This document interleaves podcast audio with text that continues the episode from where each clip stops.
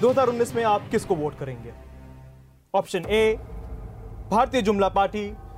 Option B बाप दादाओं की पार्टी। ऑप्शन सी खास आदमी पार्टी। या फिर option D none of the above यानी NOTA. Option D NOTA. Computer ji option D NOTA को लॉक किया जाए। चलिए देखते बादशाह जी ऑप्शन डी सही है या नहीं। आपने जो उत्तर चुना है ऑप्शन डी वो हम आपको बता देंगे वो सही है।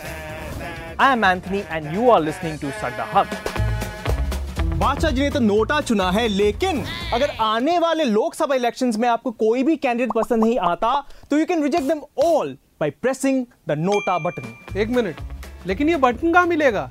पहले वोट किया है ना? हाँ किया है। तो इलेक्ट्रॉनिक वोटिंग मशीन मतलब ईवीएम के बारे में तो पता ही होगा।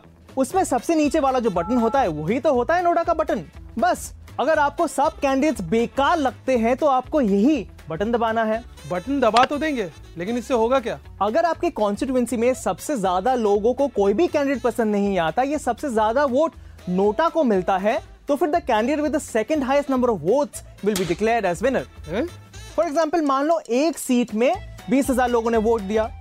उस सीट में नोटा को दस हज़ार वोट मिले पार्टी एक्स को छह हज़ार वोट मिले और पार्टी वाई को चार हज़ार vote so since Nota has the highest number of votes, the candidate who comes second, that is party X, will be declared winner. ओ इसका मतलब नोटा से कुछ नहीं होता Well, देखा जाए तो तुम्हारी बात भी सही है लेकिन like the Supreme Court pointed out, and I quote, negative voting will lead to a systematic change in polls and political parties will be forced to project clean candidates.